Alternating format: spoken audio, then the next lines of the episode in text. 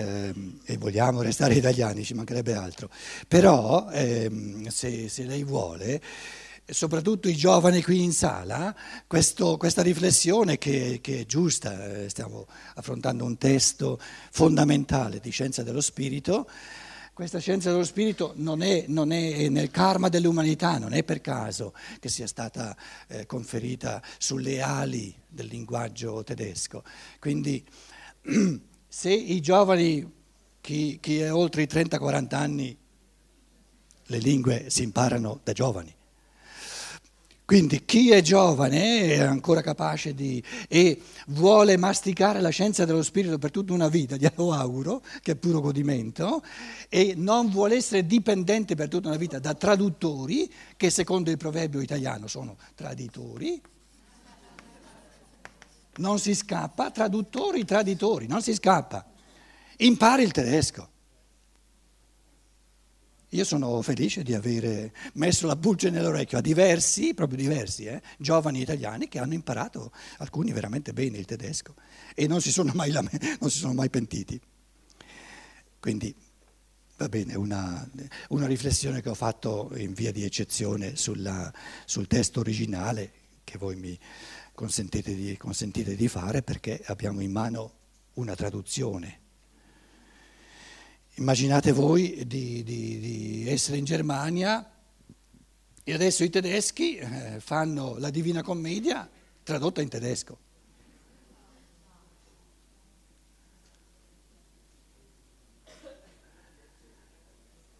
Certo, eh, eh de- glielo concediamo, se non sanno l'italiano la devono prendere in tedesco, però noi ci riserviamo di dire sì, però guarda che nell'originale eh, la cosa non è così, capito?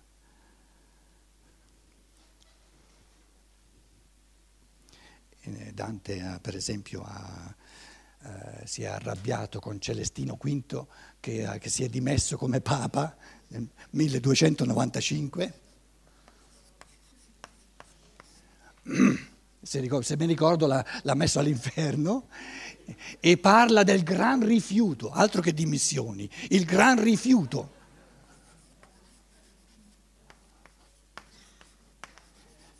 Il gran rifiuto. No? Una volta che è stato fuori un papa di quelli bravi, eh, se ne va via perché, eh, capito? Eh, gran rifiuto, se fossimo in Germania, è subito una, una dicitura che in tedesco proprio non si può tradurre, intraducibile. E ogni italiano capisce subito cos'è.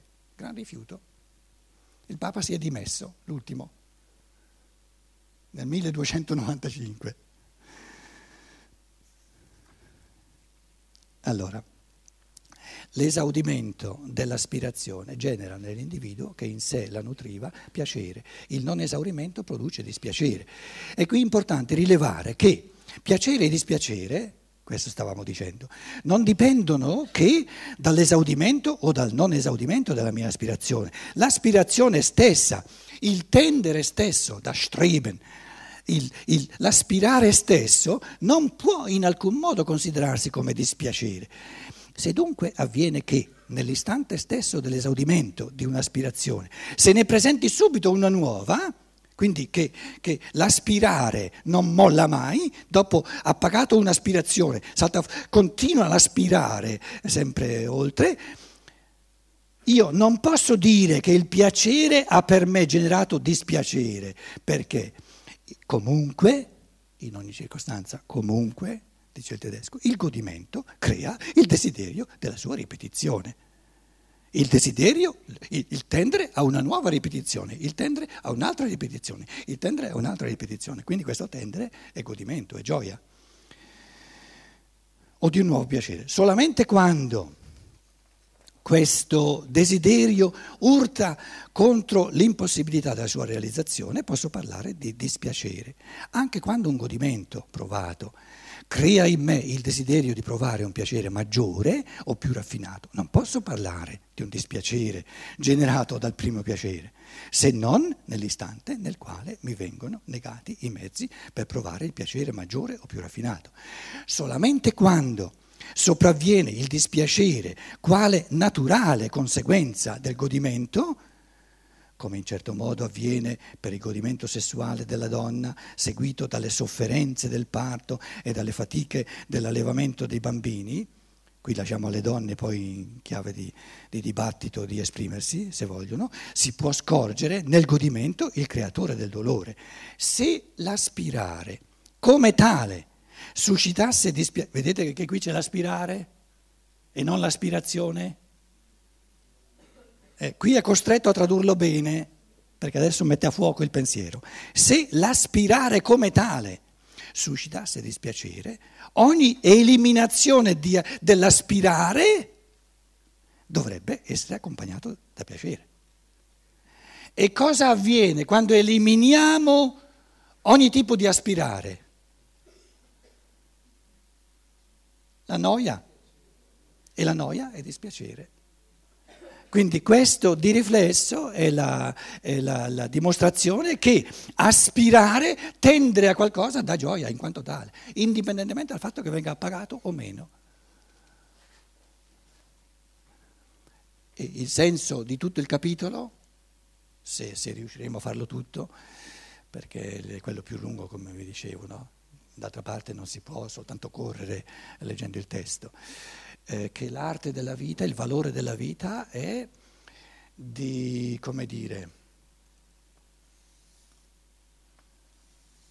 di realizzarsi sempre di più nel tendere.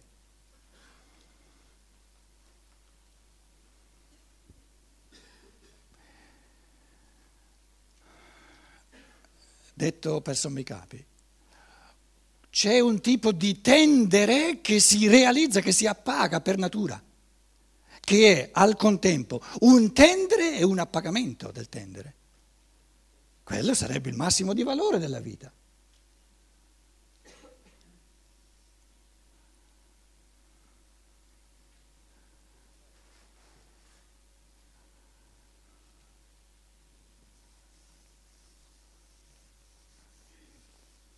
C'è in italiano una parola bella che, che va, va, mm, ripulita da sentimentalismi, misticismi eh, eh, alienanti, che in tedesco non si può eh, tradurre così bene.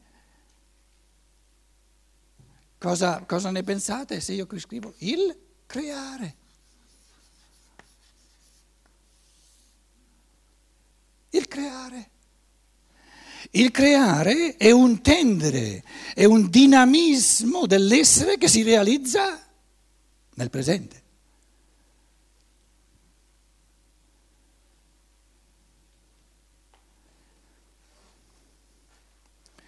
Uno dipinge. Il soddisfacimento del dipingere è il dipinto. Allora io sento gioia soltanto di fronte al dipinto? No. Se io miro al dipinto, se io tendo a quel tipo di appagamento che, si, che, che, che mi viene dato soltanto dal dipinto, preso questo esempio perché c'è proprio il dipingere il dipinto, che è il quadro finito.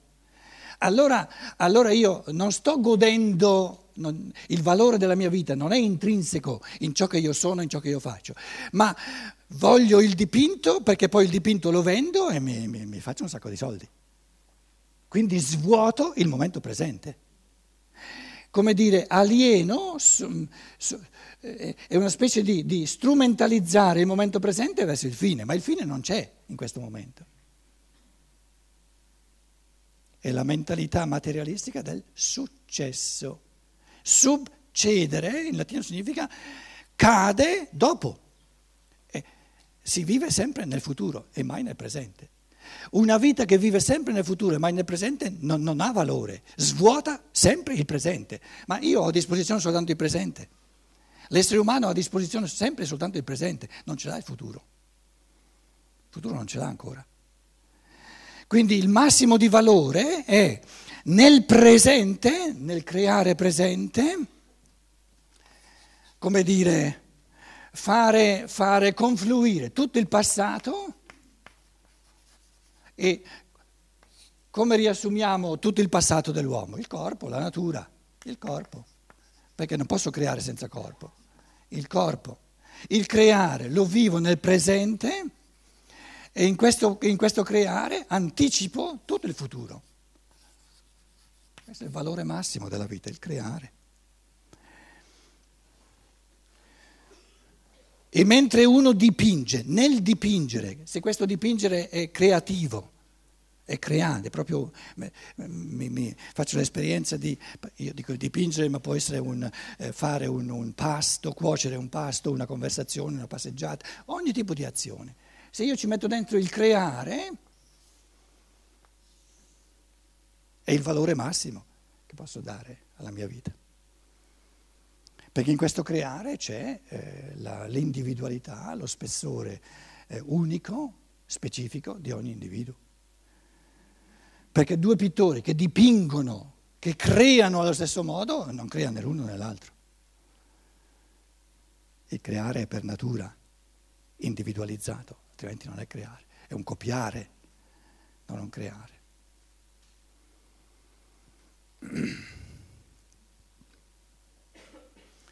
Quindi il valore massimo della mia vita sono io in quanto creatore, a tutti i livelli della vita. Però potenzialmente creatore, perché se fossi per natura creatore, per forza, eh, mancherebbe la libertà. Quindi sono libero di diventare sempre più creatore, sono libero di vivermi sempre di più in quanto creante, artisticamente creante, intuitivamente creante, fantasiosamente creante. Di meglio non c'è, un valore maggiore non, non c'è mai stato, ma basta, più che sufficiente.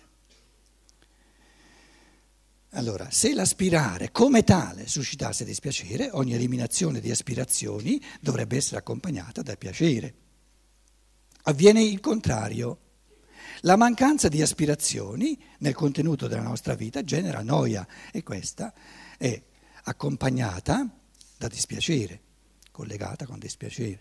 Ora, poiché per natura l'aspirazione, l'aspirare, può durare lungo tempo prima che ne venga l'esaudimento, e in tal caso provvisoriamente essa si contenta di sperare, sperare significa continuare a tendere, continuare ad aspirare nel medesimo, bisogna riconoscere che il dispiacere non ha nulla in comune con l'aspirare in quanto tale, ma dipende unicamente dal non esaudimento di essa.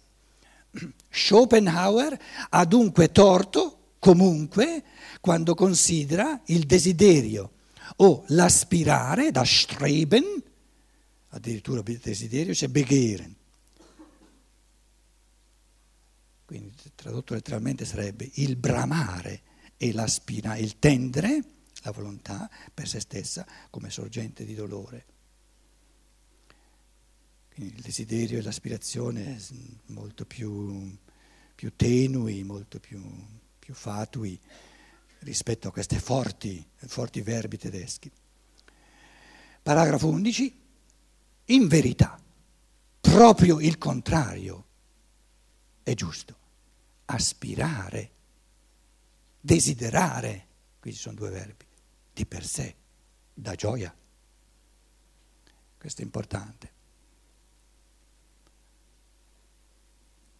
Come risultato di introspezione.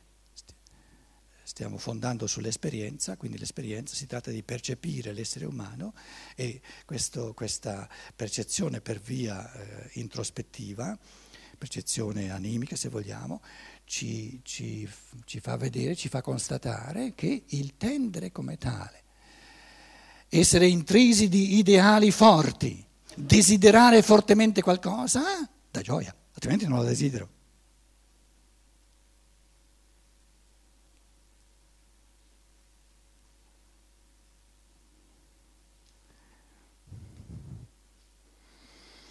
Sarebbe come dire, una persona si innamora di un'altra, però la gioia avviene soltanto quando se la acchiappa l'altra persona.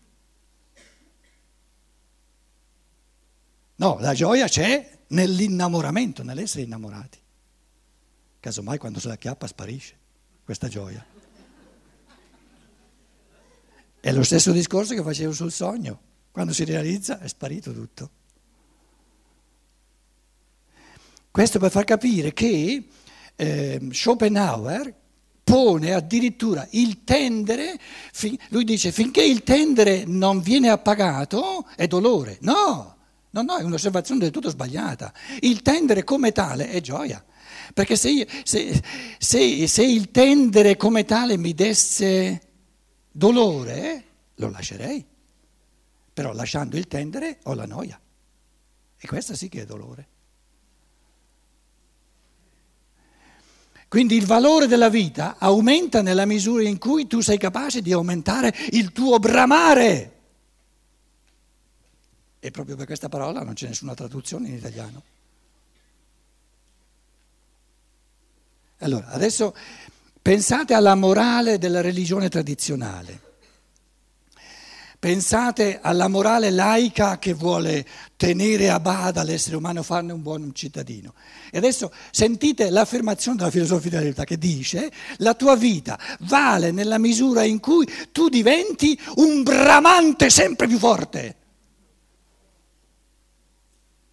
La religione tradizionale, non un bramante il pittore, eh? La religione tradizionale va a ramengo. Il, il, il, il bravo, bravo, cittadino, tutto, tutto che, che, fa i suoi doveri, va? E sorge la paura della nostra società di fronte all'individuo libero.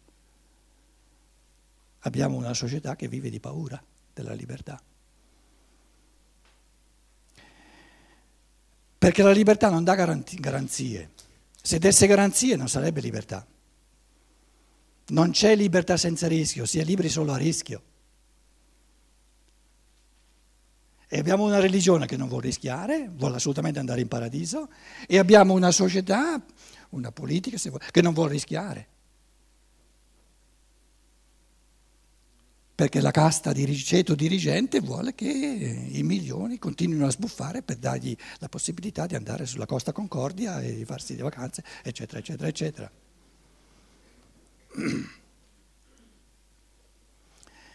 In verità, proprio il contrario è giusto. Aspirare, desiderare di per sé dà gioia. Chi non conosce il godimento che procura la speranza di una meta lontana ma fortemente desiderata, questa gioia è la compagna del lavoro i cui frutti ci saranno concessi soltanto in avvenire. Questo piacere è del tutto indipendente dal raggiungimento della meta. Quando poi la meta è raggiunta, al piacere dell'aspirazione si aggiunge come qualcosa di nuovo, quello più piccolo, ci aggiungo io, dell'appagamento. Il piacere dell'appagamento, se uno, se uno, se uno ha la capacità di generare brame, desideri, brame di conoscenza, brame spirituali, desideri, eh, voglie, soprattutto sempre più forti, il, la gioia la soddisfazione dell'appagamento è molto minore rispetto alla gioia del bramare.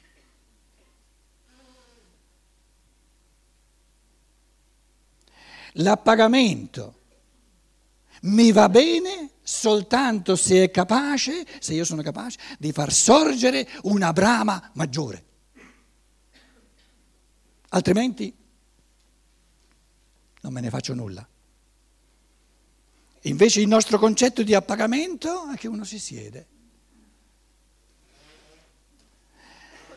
Che cosa c'è nella parola appagamento in italiano? La paga. Ho ricevuto la paga, sono pagato. Quindi è questa mentalità statica, passiva, di voler godere la vita passivamente dal di fuori, che la, la gioia mi viene dal di fuori, ho ricevuto la paga, sono appagato. E adesso mi attendo di essere felice. La felicità è l'arte di far sorgere in sé brame sempre più micidiali.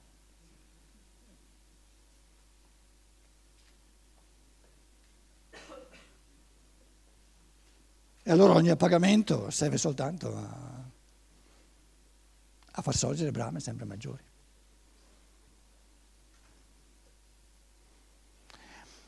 Ho studiato la filosofia della libertà di Steiner da cima a fondo e adesso mm, eh, Steiner dice sarebbe bello se uno eh, fosse come un, un, un, musicista, un pezzo di Beethoven l'ha talmente interiorizzato che lo riproduce come se fosse suo.